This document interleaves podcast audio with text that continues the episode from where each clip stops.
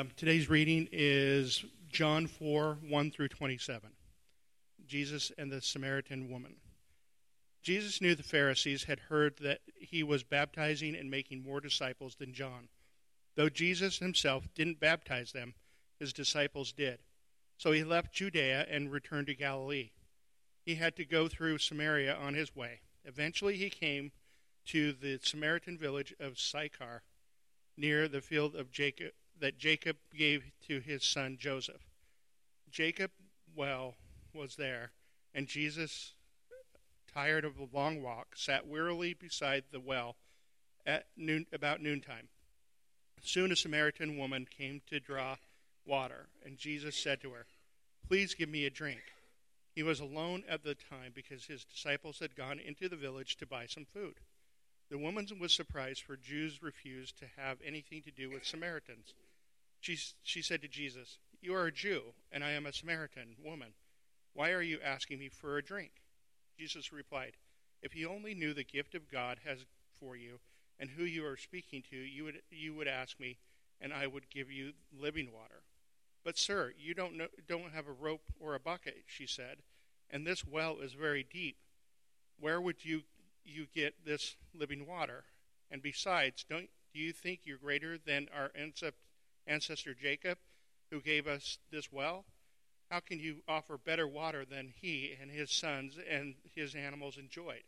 Jesus replied, Anyone who drinks from drinks this water will soon become thirsty again.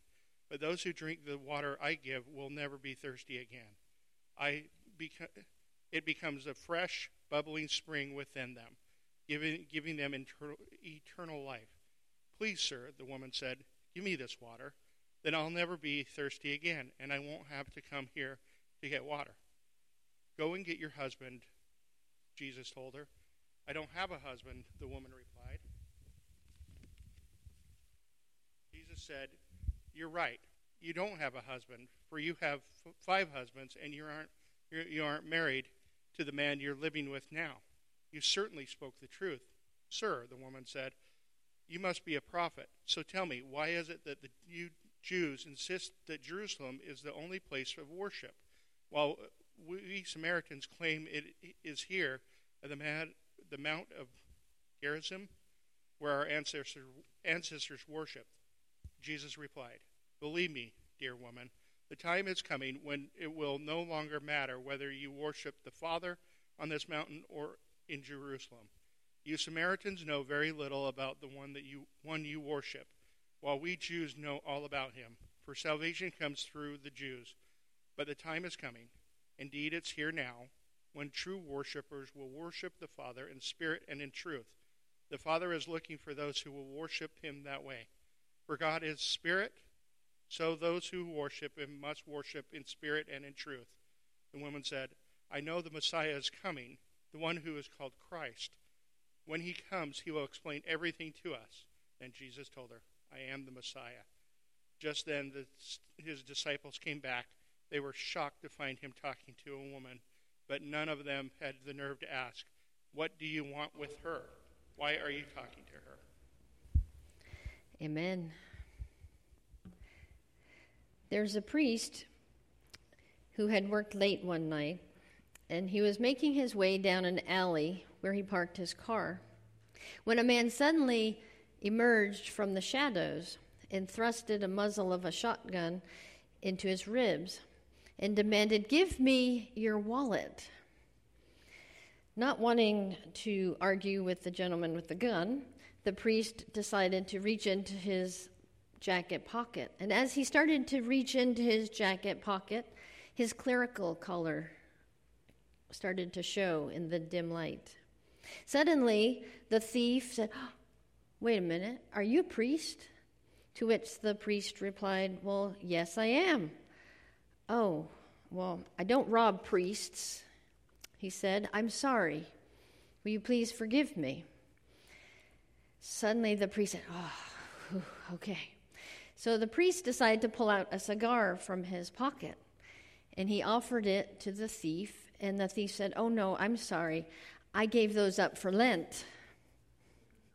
Now, see, we've started to make Lent so dogmatic we've made it more about us than we have about God. So, these last several weeks, what we've been doing is giving up those things that God would want us to give up, not the things that we enjoy and think, oh, I need to give up chocolate. Oh, I need to give up TV or movies. No, we enjoy those things. And so we're thinking, oh, if I can just give that up for a short time, then I'll grow closer to God. And what we're saying these last several weeks is no, you give up those things that are really hard to give up. Hopelessness. How about giving up our expectations of how and when we think that God should act? How about giving up our control over situations that we think we have control over and really we have no control at all? Last week we looked at giving up our grudges and giving up our bitterness to replace them with peace and forgiveness. Because when we can learn to give up those things, then we become more and more like Jesus. And isn't that the goal? Not to just give up those things like chocolate, and, and those are good things to give up. Those are good things to fast from. Don't get me wrong. But let's really, if we want to transform our hearts, if we want to change, let's give up something that's going to change our lives. And so today, our message is entitled Giving Up Our High Ground because we're all level at the cross. You see, in 2013, the Barna Group, who does lots of studies, lots and lots of studies, global studies, so they did this nationwide study of self proclaimed practicing Christians. They wanted to determine if today's Christians were more like Jesus or more like the Pharisees. So the survey consisted of 20 questions 10 that reflected the selfless attitudes and the selfless actions of Jesus. And then there were 10 that reflected the self righteous attitudes and actions of the Pharisees. Results were quite startling. Over 50% of these practicing Christians were considered to be more like the Pharisees than Jesus.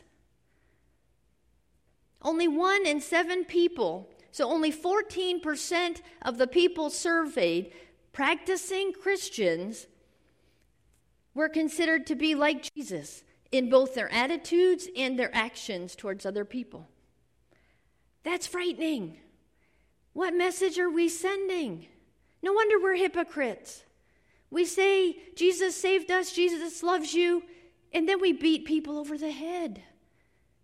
We're sending a different message. What those results show us is that we tend to be more concerned with the unrighteousness of others as compared to our own self righteousness. One of the things that we do wrong in the church is that we mistakenly think that our relationship with Jesus and that our salvation somehow puts us on a higher ground above other people. When in reality, at the cross, the ground is level. The ground to the cross is level. There are no levels. And that's the great lesson in today's text. So our text starts with So Jesus left Judea and returned to Galilee. He had to go through Samaria on the way. Had to? Did he have to go through Samaria? No, he didn't have to go for strictly geographical reasons. Can we throw that map up real quick? You see Judea, you see Samaria and Galilee in our map most Orthodox Jews of that time did not want to go through Samaria. There was such a dislike of the Samaritans by the Jews, they would go out of their way, adding weeks to their journey to avoid going through Samaria. So if they were in Judea, they would travel east, go across the Jordan River into Gentile land, go north until they knew they were above Samaria, and then they would go back west over the Jordan River again to get to Galilee. That was the customary travel of the Jews at that time. But it says Jesus had to go through Samaria. The blue route is where Jesus went. So you tell me, did he have to go through Samaria? No. But if he was obeying God, he did.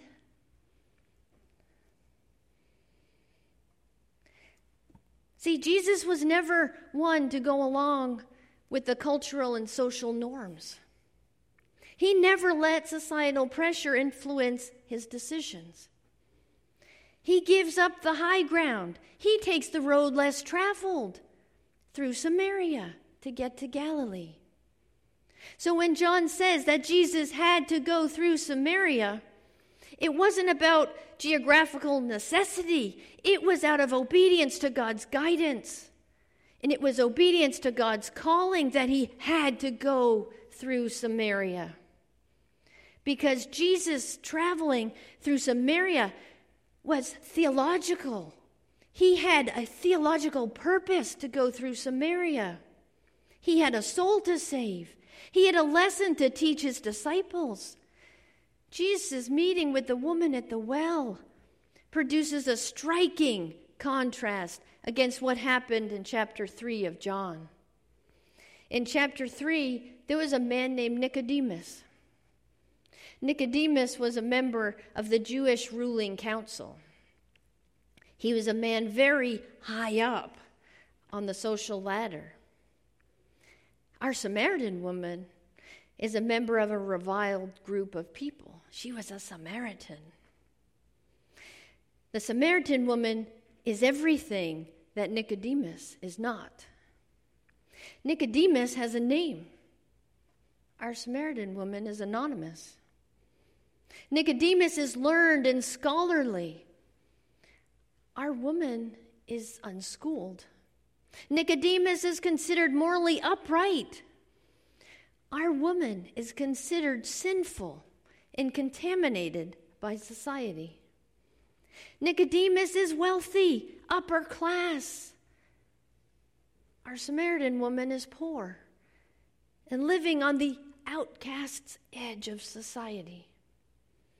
Nicodemus comes to Jesus in the dark of night with his questions. Jesus seeks out our Samaritan woman in the brightness of the day with his own questions for her. And that is exactly how the interaction between Jesus and the Samaritan woman begins. Verse 7 says When a Samaritan woman came to draw water, Jesus said to her, Will you give me a drink? But this woman was all too familiar with the social customs between the Samaritans and the Jews. She said to Jesus, Well, you're a Jew. I'm a Samaritan woman. Why are you asking me for a drink? A paraphrase of that would be Hey, don't you know that people like you are superior to people like me? Jews don't talk to Samaritans. Men don't talk to women in public. And you're asking me for a drink? Jews don't touch the drinking cups that Samaritans have used. Really, she's feeling inferior in this moment. But when Jesus looked at her, he didn't see her the way others did. He didn't see her as a Samaritan woman or a woman with a bad reputation and then just walk by. He saw her as a person who needed salvation. He saw her as a soul that just needed the love of God in her life. Even though he knew her sin, he spoke to her with respect, with love with kindness. He never condones her behavior, but neither does he condemn her. If anyone had the right to be superior, if anyone had the right to be on the high ground, it was Jesus. But as Paul reminds the Philippians in chapter 2, Jesus did not consider equality with God something to be used to his own advantage. He made himself nothing. That's Jesus, the one who has the right to claim high ground, saying, No, I don't want it. His responses to the woman at the well are truth, but they're delivered with such loving kindness. And it draws her closer. She becomes curious and intrigued. Tell me more. Tell me more. Until he finally reveals to her who he is. I am the Messiah. Jesus had not revealed himself as the Messiah to anyone until he saw her. That tells us something. Everyone matters. Everyone matters. He chooses to reveal himself as Messiah in such a way that the social barriers and the cultural boundaries of that time they're shattered. See, the culture of that time had created boundaries between the non Jews and God. See, the Jews thought they were the only ones going to heaven because they were the seed of Abraham. They thought their place was secure, and that gave them a sense of superiority. And it put themselves up on the high ground above the Samaritans and above the Gentiles. But Jesus came to break down those barriers. Jesus shows us that the grace of God is available to everyone Jews, Gentiles, male, female, poor, rich. Jesus, in that moment, did not have superiority. He would not had an attitude of superiority, but his disciples did. It's the same attitude that we see from Christians today. So let's look at how they responded to this whole conversation. Because they let their prejudices, they let their bigotry influence them.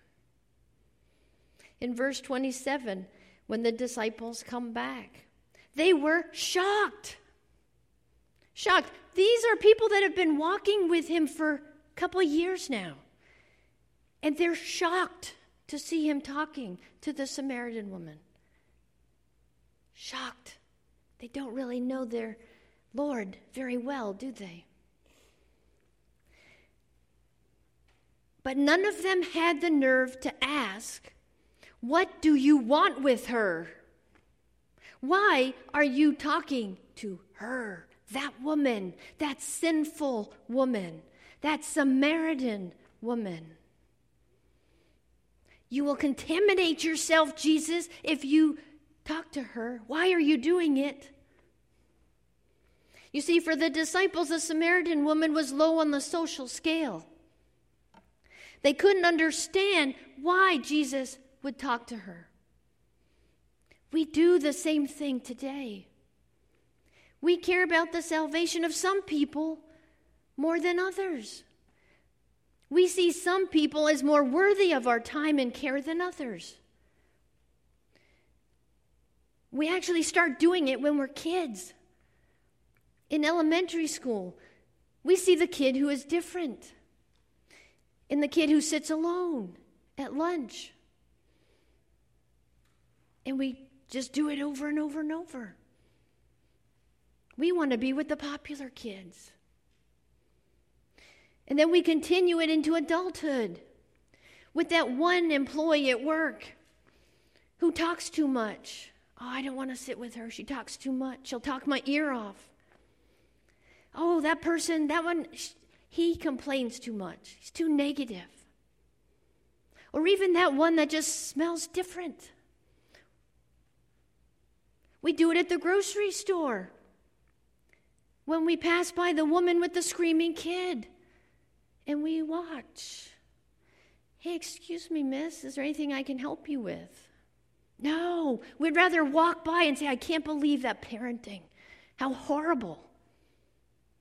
Would Jesus do that? No. We do it with the person at the deli counter. Oh, well, they just decide what they want. I've got things to do. You're interrupting my schedule. Or maybe you're behind that old person that's struggling to walk. You want to get down the aisle, you can't do it. I've done that. I've been so frustrated. Fine, I'll just turn around and go the other way. I'm guilty of it. We make judgments every day of the people that God puts in our path. And we decide if they are worthy of our grace. But in doing that, we're inadvertently deciding whether they're worthy of God's grace. Because where does that grace come from? It's not from us, it's from Him. And if we don't offer our grace to someone else, we're denying them God's grace. Do we really have that right? There are even examples. I can't tell you how many stories I've heard of people coming to the doors of a church and being told, Oh, you know what? I saw you smoking over there. You can't come in here because Christians don't smoke. What is up with that? Oh, I see that tattoo on your arm. I'm not sure you'll be welcome in here. Are you kidding me? I'm going to go get a couple of tattoos and just show them to say, Jesus doesn't care whether you have tattoos. He doesn't care if you smoke. He doesn't wear, he doesn't care what you wear into this building. He cares about your heart. That's all he cares about is your soul. And if he has your soul, then the rest of it doesn't matter. I've even heard stories of someone who wanted to wear a baseball cap to church. And he was turned away. And you know what? The man was wearing a baseball cap because he was going through chemo treatment. And he was bald. And he was wearing a cap. How sad is that? That's the witness that we're bringing to the people out there. That's not the Jesus I know. God doesn't rank people on a scale of worthiness because we're all unworthy of salvation. We're all unworthy of His grace. Yet we're all equally loved. That's why our mission here at Sawgrass is loving in ways that matter, because every person matters to God. The second thing that we see with the disciples is that if we keep standing on our high ground, we become consumed by the mundane details of our life. After Jesus' conversation with the Samaritan woman, she takes off. She's so excited. But listen to the disciples Rabbi, eat something. Rabbi, eat something. Did they not just see that little bit of excitement? No, no, Rabbi, eat. And Jesus says to them, I have a kind of food you know nothing about. To which they said, Did somebody bring him food while we were gone? The disciples couldn't stop thinking about food long enough to notice Jesus' excitement. When they left him, he was weary. He was hungry and thirsty from travel. And when they come back, suddenly he's revived. A perceptive person would have said, What happened? The disciples are so short sighted, they couldn't see past their list of things to do, though. We do the same thing. We spend much of our time focusing on our to do lists. When what we should really be doing is looking at our to be list. For the people that God places in our path, He wants us to be something for them. For some, you need to be the only encouragement they get that day. For some, you may need to be a warm smile that says, I noticed you. For some, you may need to be a glimmer of hope that they haven't had in a while. For others, you may need to be the kindness that shows them that someone cares. The third thing we see with the high ground that the disciples are on is that our high ground skews our perspective. So much so that we're then lulled into inaction. We think we have plenty of time. Oh, I'll do it tomorrow. Oh, I'll do it tomorrow. Because from the high ground, the disciples couldn't appreciate the urgency of their call. Jesus says to them, You know the saying, four months between planting and harvest. But I say, Wake up! Look around you. The fields are already ripe for harvest. Jesus is trying to stir them to action. He says, Not four months, now. The time is now. We're not promised tomorrow. Do it today. Which brings us right back to the why Jesus had to go to Samaria. He had such a close relationship with the Father. He knew the Father was calling him to travel through Samaria for a purpose.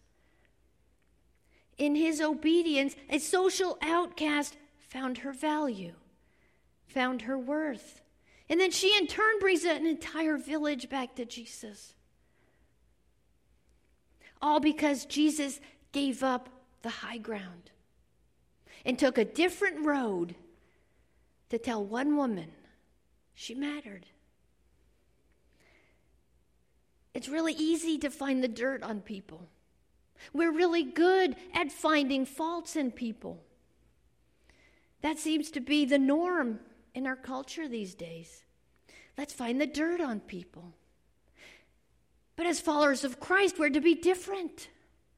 So, what if instead of the dirt, what if we look for the gold in people?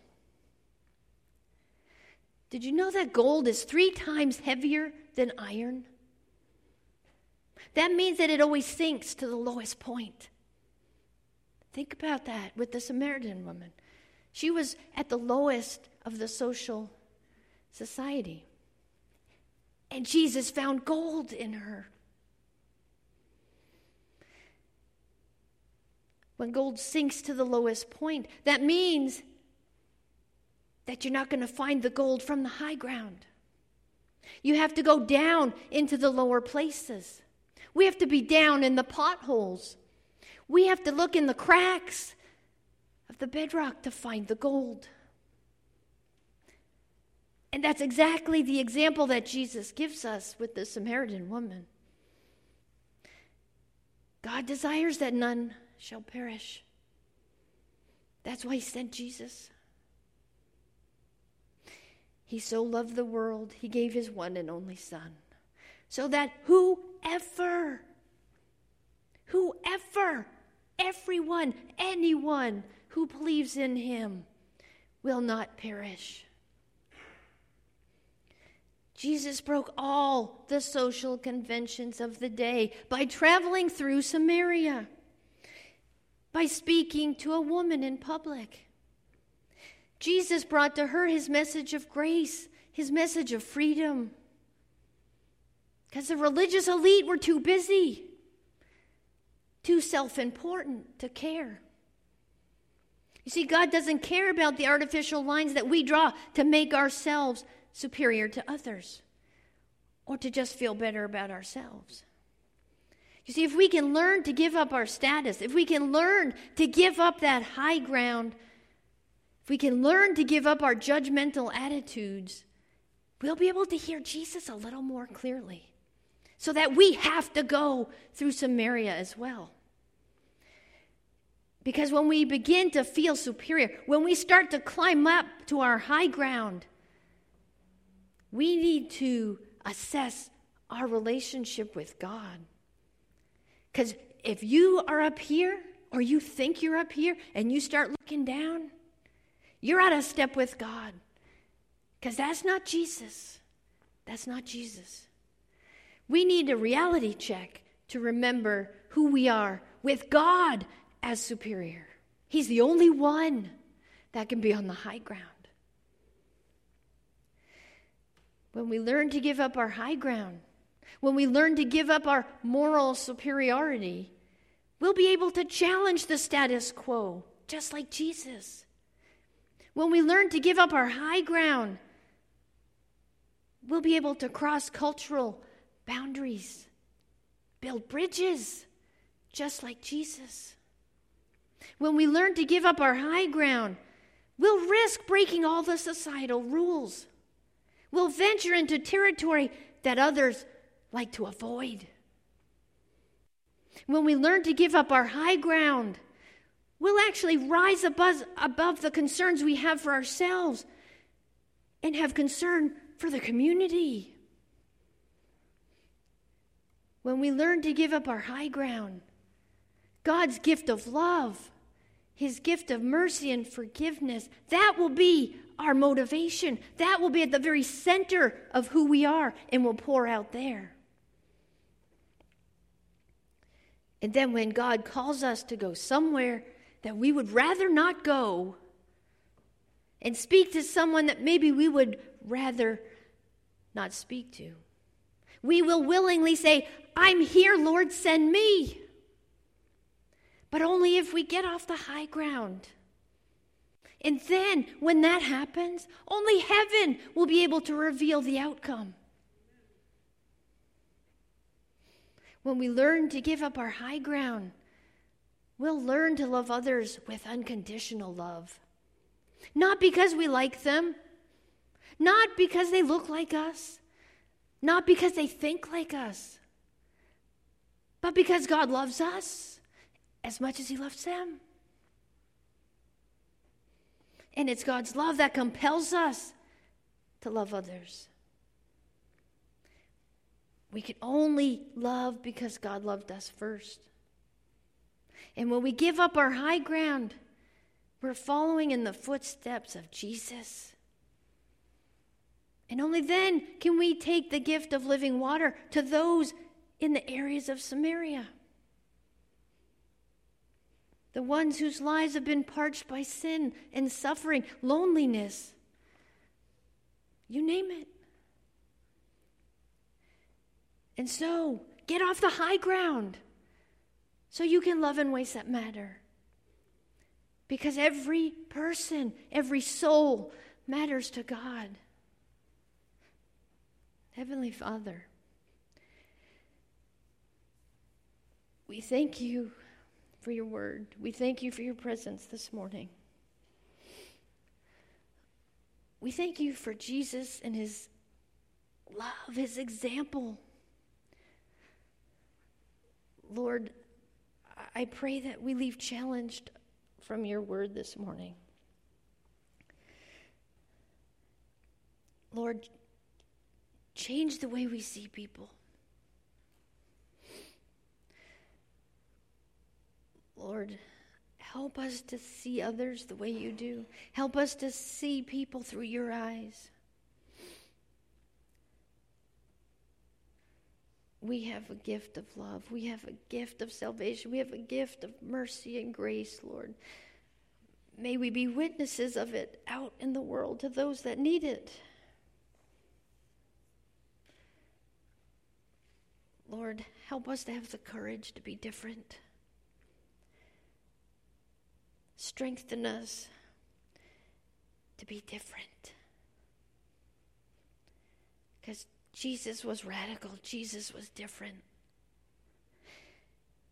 We should expect nothing less. As we leave this place, I pray a blessing upon everyone here. I pray a blessing upon those who couldn't be with us this morning, Father. May they know your love. May they know the grace that is in them from Jesus. In Jesus' holy and precious name, amen.